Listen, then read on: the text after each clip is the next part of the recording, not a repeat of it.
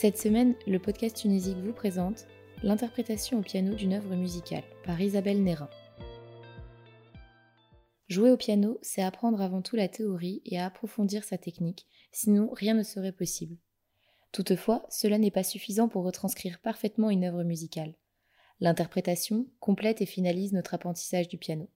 C'est une liberté propre à chacun, un ressenti unique pour un instant unique. Qu'en est-il exactement?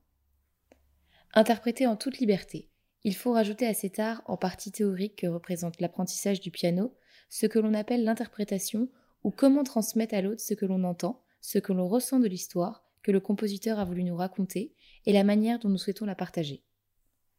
Souvent, pour une même composition musicale, il existe plusieurs interprétations disponibles, toutes différentes, parfois ressemblantes, mais très opposées, uniques à chaque fois et relatives à l'interprète du moment.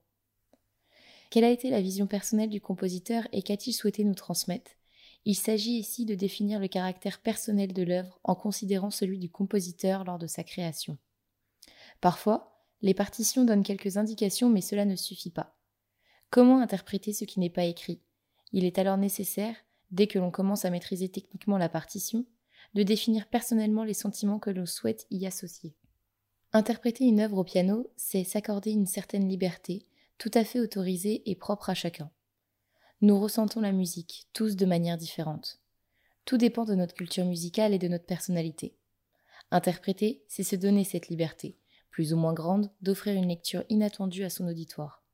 Pour prendre deux exemples connus, Glenn Gould est aujourd'hui considéré comme un interprète tout à fait surprenant et vivant sa propre identité artistique à l'extrême de ses interprétations.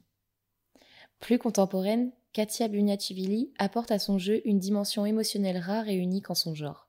Chacun y met de son histoire et de sa propre personnalité. C'est un subtil mélange de créativité et d'audace mêlé à la sensibilité et à l'imaginaire de chacun. Un phrasé aux subtiles nuances.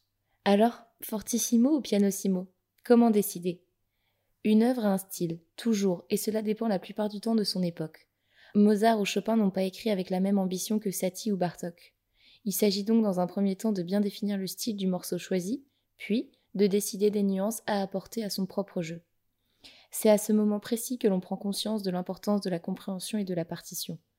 Les nuances sont souvent bien renseignées sur les partitions dites classiques, beaucoup moins sur les partitions plus contemporaines. C'est un début pour prendre la liberté de faire évoluer ces indications. Nous soulignerons alors un point important à l'écoute d'une œuvre les yeux fermés, à savoir la complémentarité des deux mains. C'est une histoire à deux voix, notre main droite et notre main gauche se parlent et se répondent. D'où l'importance de bien comprendre cette complémentarité lors de son interprétation au piano et de bien rester à l'écoute, tout comme deux personnages dans une pièce de théâtre dont on est le metteur en scène. Mais aussi, la main droite jouant la mélodie, on lui accorde le plus souvent la primeur, mais en réalité, les nuances de jeu se font bien entre les deux mains, qui se complètent et s'opposent selon la volonté du compositeur et la liberté de son interprète. C'est au moment précis où les doigts se posent sur le piano que l'on sait la manière unique et propre à cet instant, dont l'œuvre sera interprétée.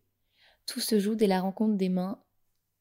Tout se joue dès la rencontre des mains avec le clavier, et c'est cela la magie du piano. L'interprétation d'une œuvre est liée indéniablement à notre cœur et à notre ressenti, indissociable à notre apprentissage du piano.